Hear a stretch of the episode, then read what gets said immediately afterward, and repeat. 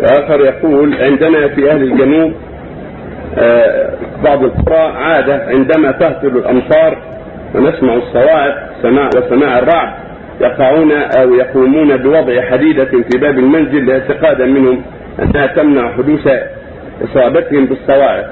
ويعتقدون أيضا أنها تمنع دخول الشياطين في المنزل ما دامت تلك الحديدة موجودة. ما رأي سماحتكم؟ هذا منكر الواجب نصيحتهم هذا لا أصل له ولكن يقول سبحان من سبح الرب بحمده. والملائكه وحيلته اللهم لا تقتنا بهوانك ولا تمسنا بعذابك فاعلم يروى عن النبي صلى الله عليه وسلم. لكن هذا العمل لا. فإذا سمع ما يسوء يسوها العافية. والله العافية.